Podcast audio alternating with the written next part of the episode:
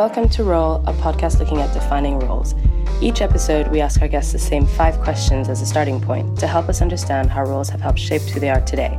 We're your hosts, Monica Fernandez Tranco and Lewis Dalton Gilbert. Thank you for listening.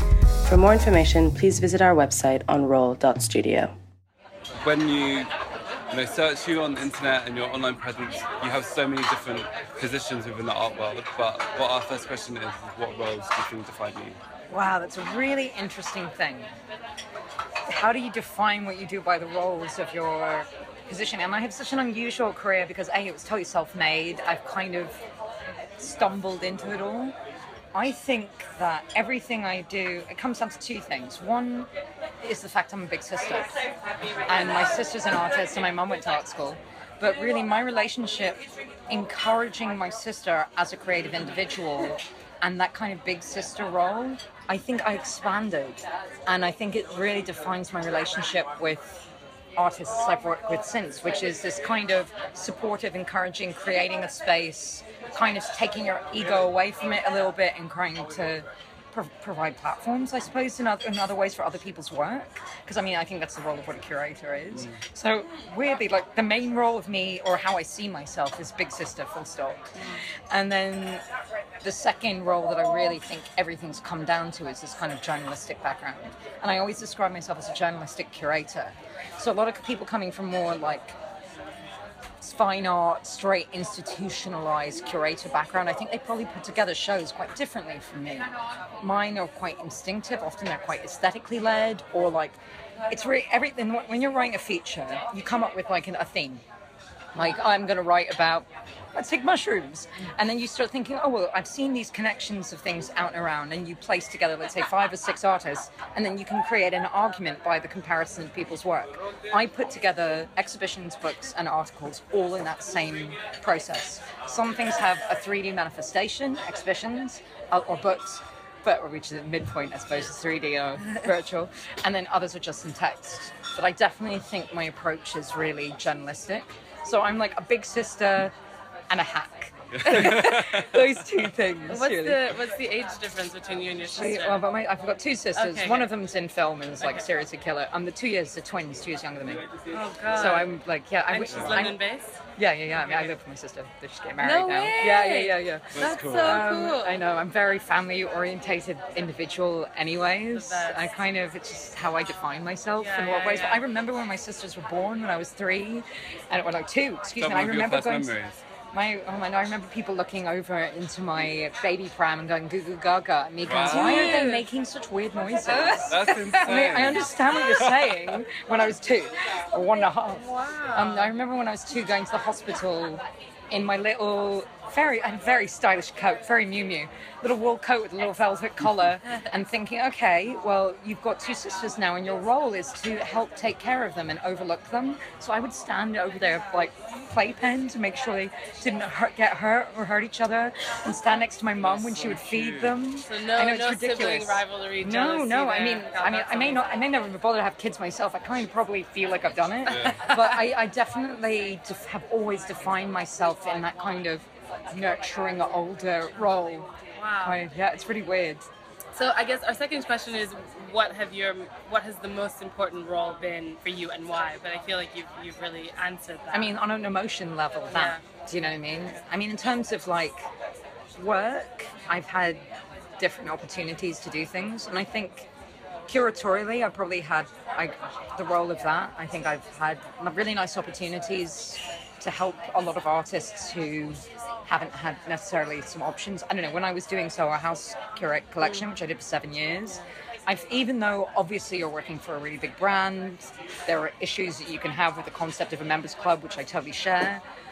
The idea of being able to go to artists who are straight in, in, in college or straight out of college, who are living on frozen pizza and going, I can provide you an opportunity where you could be hanging next to your idols and give you like enforced luxury essentially. Allow them positions where they can eat and take their mum somewhere and go look mum i'm doing okay as an artist. For me that gave me i found that really wonderful. I really enjoyed being able to have that opportunity for a long time.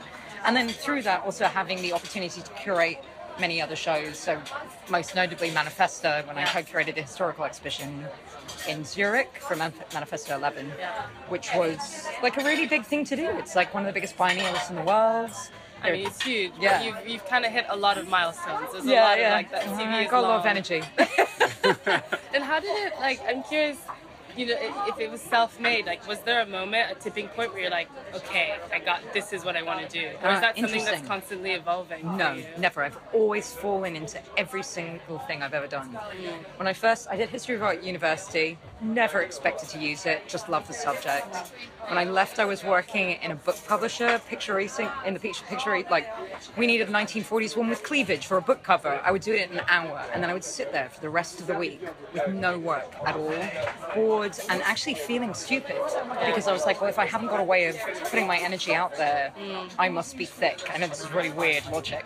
So after a year and a half, I was so miserable doing this. I was like, I have to leave. So I phoned up Dazed & Confused and I went to the editorial assistant at the time, like, I want your job. How did you get it? Like, that straightforward to a stranger. Not surprisingly, she remembered me on the phone from this. and I basically ended up doing work experience long term, like a year, like a few days a week, which is again really unusual. Most internships are like two weeks. And then I would do other jobs at the same time, doing like temping work. Um, and I used to say one thing I never wanted to be was a journalist. so I fell into that. And then when I started doing curation work, I just was having. I, I just wanted to I put just- some shows up yeah, I just my first show ever. It took two years to put together. I was thinking it was uh, like reworking my postcard collection. I just kind of fell into it. When Where I was ended that shown? it was it was on Rivington Street years ago. It was really fun. It was 69 different artists, and I got them all to work on top of different postcards from of like naked bodies. I had mm. amazing artists in that. It was really fun, but I had no idea like how to put on a show. I didn't know anything. I didn't even really know the art world. I fell into the art world. I don't think anyone teaches you about contemporary art. Because I didn't go to straight art school. I went. I did university. I mean, I did my dissertation on 1930 surrealism. That's not going to help you a lot.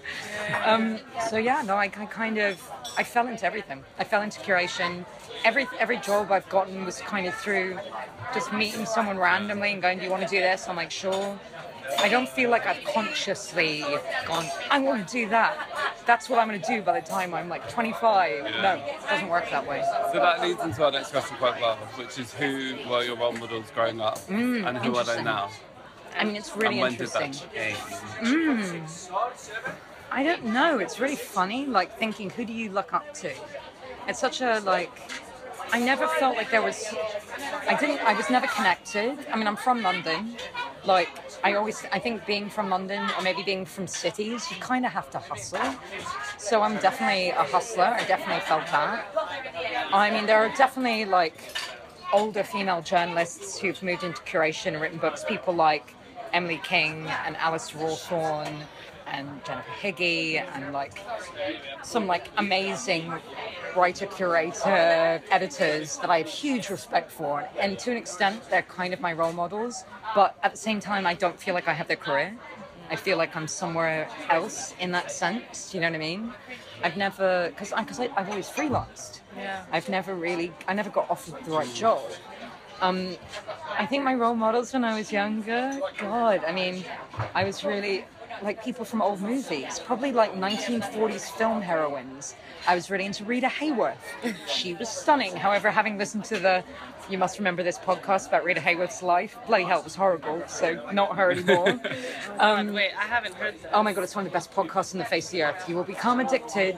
Wait, it's it incredible. called? You must remember this. Like You must remember this. Yeah, like I the thought you were telling me you must remember this. No, no. I will, I will. I'm no, writing it no, that's the name of it. Um, yeah, Christina Longworth, I think is her name, puts it together. I- She is definitely a role model. What a bloody great journalist she Yeah. is. Great research, impeccably structured. I mean, I've grown to really love radio. I love doing my NTS show. Yeah, it's my favorite thing that It's I'm so doing. cool. Oh, thank you. Is I- it so? Is that based in Dalston? Yeah, I it's just do it in in the Dalston. Gillett Square. Yeah. Cool. Do it in Yeah, there. yeah, yeah. That's it's honestly like out of ev- anything I'm doing at the moment, I think it's like the perfect manifestation of my interests. Mm. Like it's, I get to combine music and art, Yeah. include artists that I'm really into, show how much music is an influence on everyone beyond that. I think that's such a powerful thing to do, and it's really fun. It's also nice to kind of demystify I think, art world in that way to kind of be like, there's these things that happen that are on these pedestals, but actually, as an artist, there's, you know, you are more than just like what you end up showing at a museum, like the attendance show. Like, I, I also want to make art accessible. I mean, Yeah. if I think about the one thing that defines everything I've ever done, so I want to make culture, in and art in particular, accessible to as broad an audience as possible. Like anyone, everyone. I, if you go, oh, I don't like contemporary art, or I feel a bit weird about going into a gallery, I want them to go. No, it's like going into a changing room. Sure, I'll check Yeah. it out, you know, and feel comfortable or interested. And if I can, in some tiny little way, be like a big finger pointing at something, and people go, "Wow, I never knew anything about that artist or Yeah. that or that record or whatever," Yeah. then that's an amazing privilege to be in. That makes me excited. That makes me happy. Yeah. good. You know, in that terms of it. But yeah, I think it's hard as a girl coming growing up with role models. I don't feel like when I was growing up there was like obvious choices of what to do. I mean, Madonna was Madonna a role model for me? I don't know. Maybe she was definitely powerful in some way.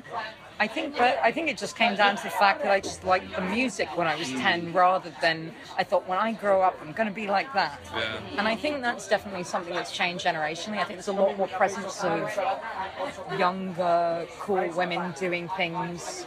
I think a lot of people that we've spoken to, um, who have all been girls, but have all, most of them have kind of said that their role models were more of like a personification of an emotion or like, you know, maybe Madonna being empowered was what you looked Yeah. up to and not Madonna as a person. Because as you say, there wasn't anyone in the fields that you associated with doing anything or having any kind of you know outlet of being a celebrity so you could you can access them in the way that other people could so i think yeah I think that's definitely part. I remember I was when I was studying, like I read Laura Mulvey's amazing essay, visual.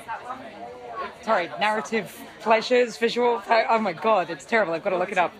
Laura Mulvey's best known piece. But looking at this time, I, I did a lot of research about the idea of why do women idolize other women in like movies or film, particularly in movies. Because what's different with the, way women look at women on screen? Because we don't want to, it's not desiring or ownership in the same way as, let's say, a heterosexual male gaze. Um, but it's more like wanting to become them in some way or embody them. I mean, it can be desire, but in my case, it's not desire in the same way. And I think that's something really interesting in there, like working at how women look at other women. And I think that probably is very much connected to the idea of what a role model is. Mm-hmm. Like, how do you work out where you want to be in the world? And I feel really bad. Like, I think there's definitely this terrible move towards, at least for a long period, of like a really hypersexualized role models. And I think that's kind of sad when you're like, even up to the age of 15, even up to the age of 20, maybe, that you feel like the only way that you can gain presence, like in the world, is through being getting your tits out, wearing a miniskirt or whatever. I think it's got to be. I, I want to have different kinds of ways of presenting yourself. I mean, I used to. I mean, I used to like looking at supermodels in magazines. I was already reading Vogue when I was like 13, and I remember I always really liked Linda Evangelista because she had a big nose, and I was like, wow, look at her. She's got like a big nose. She's like, and she looks amazing. She do whatever she wants, but I never felt like it was like. That's what you wanted to be. I never felt like it was nakedness. Do you know what I mean? I never felt like it was pornographic. Right, right. It was more like I'm beautiful in this kind of Sophia Loren, hyper 50s, otherworldly way, and I know it. And I found that really amazing. Yeah. The idea you could be like that. I mean, I was a nerd in hand me down clothing, my hair in a bun, and bad NHS glasses. I was not looking my best in those years. I like to hope I've improved, you know? But yeah, I think the whole con- I think I think the whole basis of what you're doing is really interesting. Like even thinking like who do you look up to? Like I mean, it's and it's funny because it, I mean, you've said it changes so much. Like, there's some people who are like, oh, literally none, or some who really go to the family circle, like my parents, you know, and how you were brought up, and others that really go full fantasy. And it, it's, I think that's it's always changeable. I think it's something that Lewis and I have discussed a lot. Is, is that even, well, for me at least, the last five years, I feel like that's changed so much. Um, and it's also how much importance you give to role models. I think there's also that sense like you to be like you know you can look and inspire to or you know, be inspired by people, but still feel like you have your own path, and they're not necessarily. I mean, if I'm, if I'm thinking about like that really transitional period when you're like 12, 13, it was Salt-N-Pepa and Neneh Cherry. It was really Neneh Cherry, actually. Because, and, and, and in the same way that I look at like someone like Shariah J, and now like the idea of these kind of tomboyish girls writing their music really strong in what they do. I think actually that's what we all wanted to be. Yeah. I think I want, I, and I felt like it wasn't like totally inaccessible. There was such a coolness mm. to what those girls were doing. I still, I still think there's a huge coolness to what they're doing. I mean, hell, someone's told me they were listening to a Salt-N-Pepa interview recently, and they were pregnant while they were on tour, Yeah, and they didn't tell so their badass. manager Yeah. during that first like record, and that's insane. Mm-hmm. Like, Yeah. and they looked incredible. Just like the idea of like not wanting to change who you were for a market, which I know Whitney Houston apparently was really ha- had that happen to her. She had to be blandified for a mainstream American market and would complain about it a lot. Apparently, that really comes out in the new documentary. Yeah. Um, but yeah, like tomboyish girls. That's I, I, I want I actually I'd like more of a presence of tomboyish girls. I wish Rihanna could be just like straight tomboyish. Which She kind, kind of of I feel like oscillates she is as an individual. I think really. more and more, especially with the look, the like the baggier thing. Like Ri- Riri's done a lot of great stuff recently. She's, I'm, I mean, I- I'm obsessed with Rihanna. Well, maybe she's actually more like that, but she's kind of been put in this hypersexualized package mm, mm, mm, because it's usually men running the music industry, you know, like for a really mainstream sexualized society used to consuming bodies through our phones, Yeah. you know, bluntly, or through screens in some mm-hmm. way. But yeah, no, I want more tomboyish girls in the world to go, you're so cool. Yeah. And I actually think that's sexier, but I also just think it's more interesting.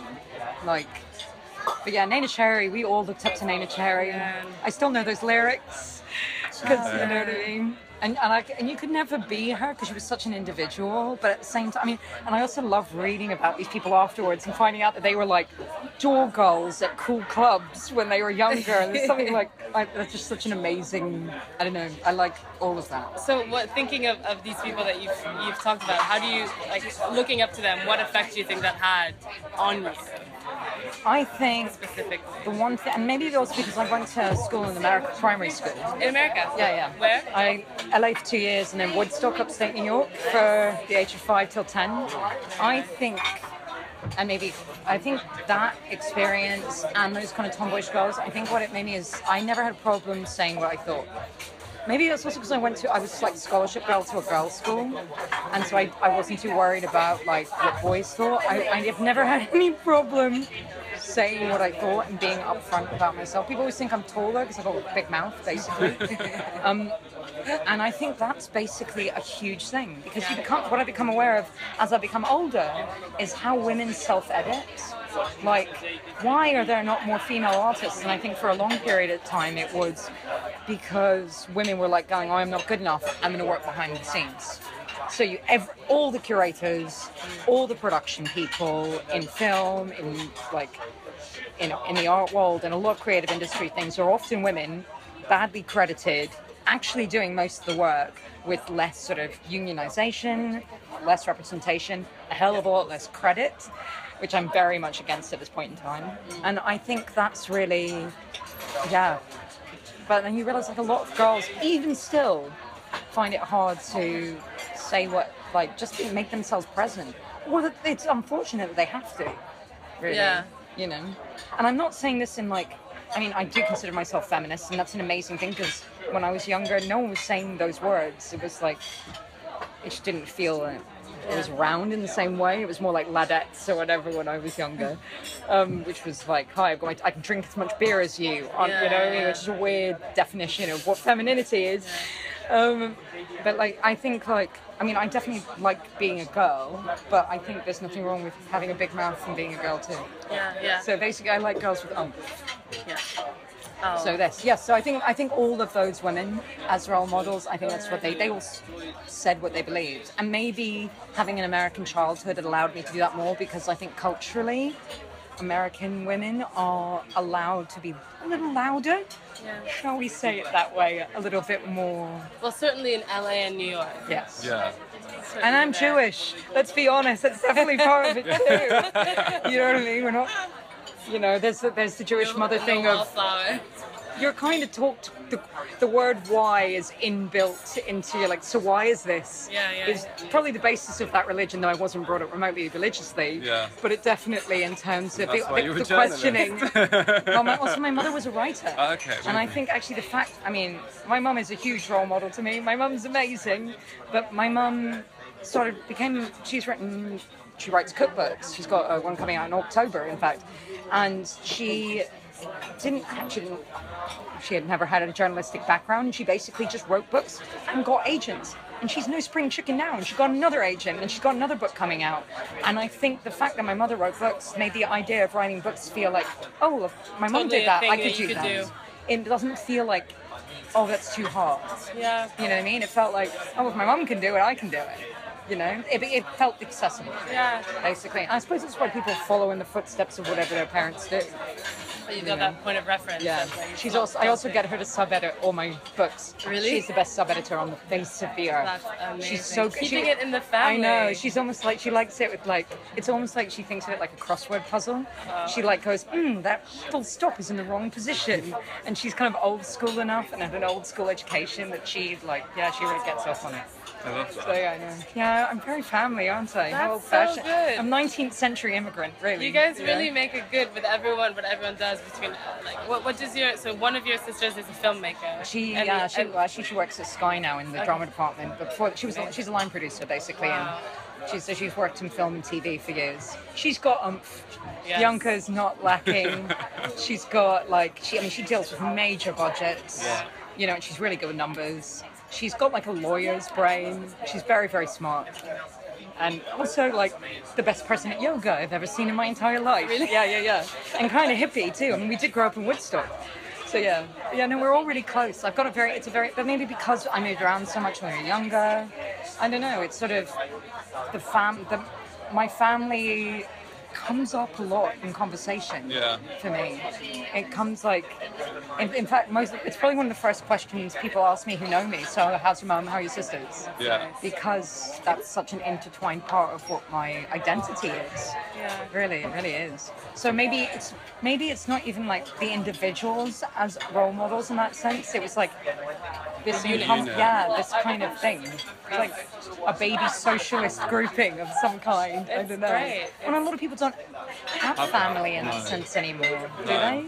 I don't think so. I mean, it's, it surprises me when I meet someone and they're like, "Oh, I haven't spoken to my sibling for X amount of time." Like, I live on the same street as my sister. Oh, how lovely! That's And, a dream for me. You know, like it's it's just nice to have that support. And Yeah. when someone doesn't have that relationship, I, I I do judge them slightly and or see them differently because I don't know. It's just Well, for me, it's often a sign of like, it, it's it's a bit sad. yeah. Or maybe this you wonder if, if there's like something's happened that they Yeah, exactly. in, That's in the thing their because it seems so alien to me. Yeah. It, it seems very bizarre, and I, I automatically want to know why that's the case. Yeah. And it's just like you say, just some people just don't have that. What's really interesting, my sisters are twins. One of them's getting married to another twin. No. So yeah, yeah, which is fascinating. way. I know. So Who's also creative. He's an amazing filmmaker and photographer. Um, so that's kind of. The of wedding uh, pictures are gonna be The wedding pictures would be, good. it'd be a beautiful wedding, I'm sure. but what's so interesting is this attraction towards other people who kind of understand a dynamic that's different. Yeah. That your family is, it's okay for your family to be part of your life, and you don't have to assert your like independence from someone. But I think that, in my case, it's definitely like somehow like third generation immigration Yeah. Yeah. thing where you're kind of used to having to create your own unit in some way and be Yeah. thrown into a different place and go, okay, well, I, I live here now. Yeah, I mean, I think it's very, it's very much like, I mean, it's quite normal in America and, and, and for London, I think. Yeah. And I'm very much Londoner Yeah. in that sense. Did you grow up in North London? Yeah, I'm a North London girl. Yeah, yeah, yeah. So I, I went to school off Oxford Street till I was 16. No way. Behind John Lewis. So, I mean, really, my, my mum grew up in like Bayswater. My grandfather grew up in Whitechapel. Um, but yeah, but I'm, I've lived in North London since I was like 10. Um, but we were born down in Fulham. So yeah, Okay, okay. age go. Yeah, no, it's it's. I mean, It must be nice to be from, to live in a city where you're from. I've, I've moved around my entire life, and this is the longest place I've ever lived anywhere. Yeah. But I always envy people from London that have really It is nice. grown up in London I mean. or New Are you, York. are you like- London too? Yeah. Yeah. I mean, it's amazing, and I don't meet that many people who No, are. it's rare. and and it's great. And you think, you know what I mean? You get it. Yeah. I mean, because it's listen, there are many issues that are wrong with London. The gentrification has fucked up a lot. I Yeah. hate what's happening in terms of. It's like giant swathes of the city are being knocked down and turned into luxury apartments for people who don't even live here. Yeah. And that's heartbreaking if you're from the city. But I know it like a taxi driver. I mean, I was living in Berlin for a year, and I go to Berlin a lot, and I have a really strong connection to the city. I mean, for like seven years, I've been going back a lot. Yeah. So many friends there. I think I might have met you in Berlin. You're really Yeah. familiar looking. no, coming out. seriously. I was like, you. I think you were like an 032C party. um, and then, but, and it's the only other place from London that I ever wanted to be. But interesting, I'm friends with a lot of Berliners from Berlin. And we're like, oh yeah, you get it. You know, being from your city, it's Something different. else. Yeah. Yeah, I'm really envious of that. And like that confidence of like walking in London with London, it's a different thing. It's like going through any little like when I I just basically walk with Lewis on like 50 miles an hour and like just trust him implicitly. We'll get to the quickest place because Yeah. he just knows it. It's really nice. I know, I know. Like the tube system, I find that everyone who's not from London finds the tube system exhausting. I, know, find it relaxing because I know exactly where I'm going. I don't really have to pay attention. I know which area on the platform to stand. Yeah. But also, I feel that there's so many different Londons. Like, I mean, I went to school in Hammersmith for A levels, which is late. I would have to get up at 6:30 to leave at 7:30 to be there at 8:30. I would never do anything like that now. And then I would work. I would, like I worked in Covent Garden and in, on Old Street.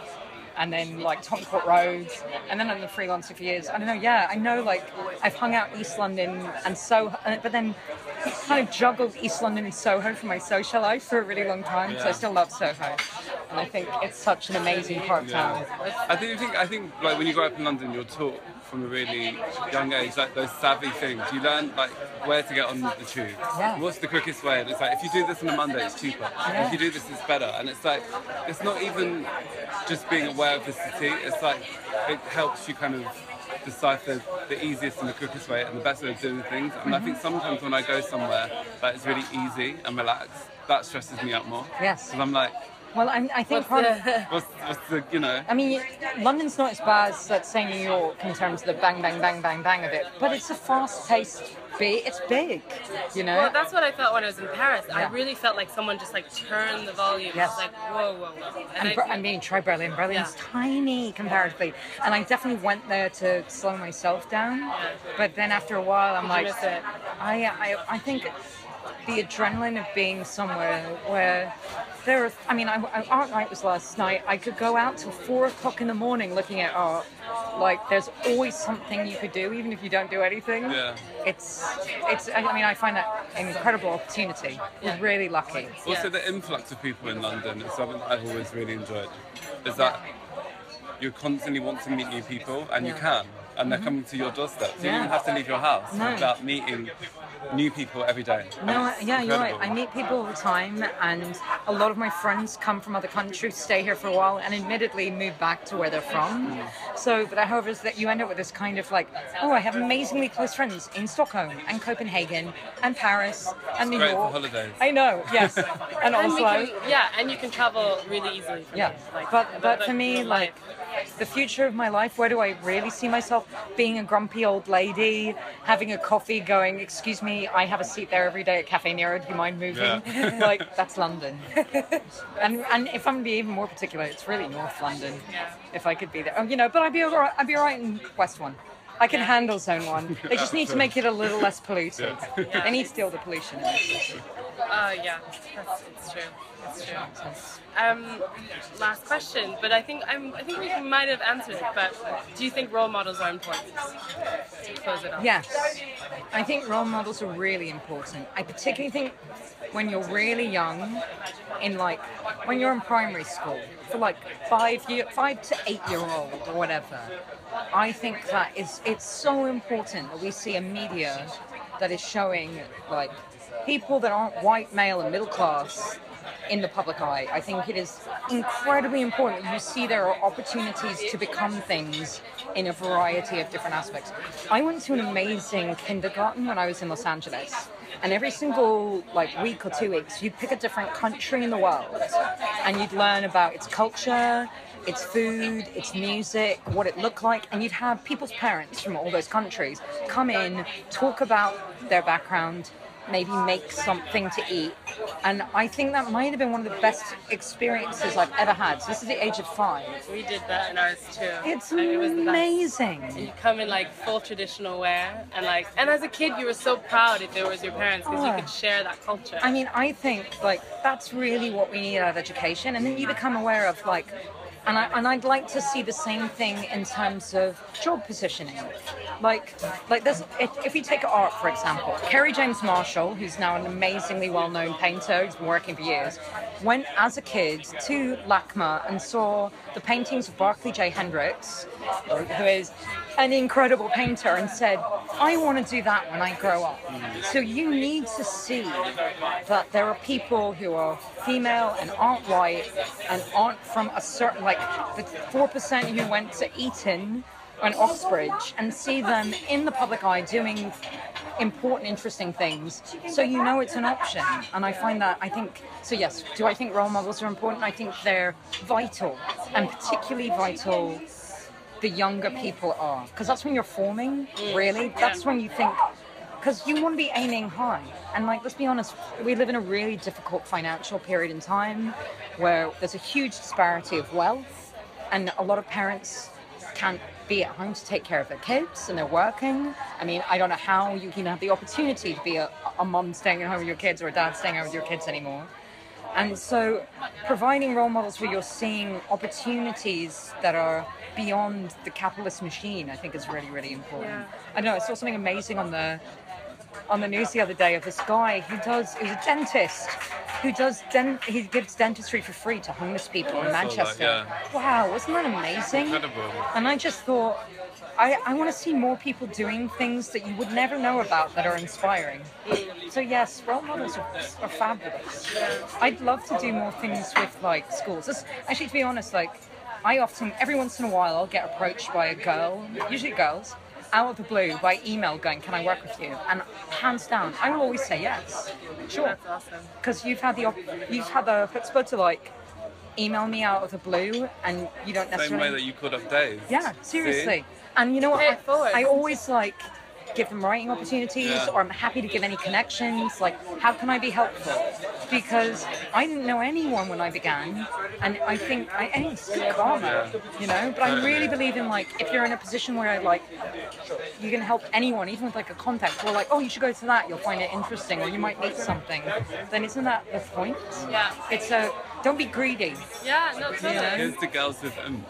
Yeah, Yeah. I'm into girls. With, um, you know what I mean? I, there's a really. Have you come across GIRL recently? It's amazing. Yes, with um, the you were interviewed. Yeah, for them. yeah. so this girl yeah. Kadish who puts yeah, this yeah. together, and that's She's an actually amazing. on our list. Oh, we please do to her. She's incredible. to- I mean, she's great. That's such a good name.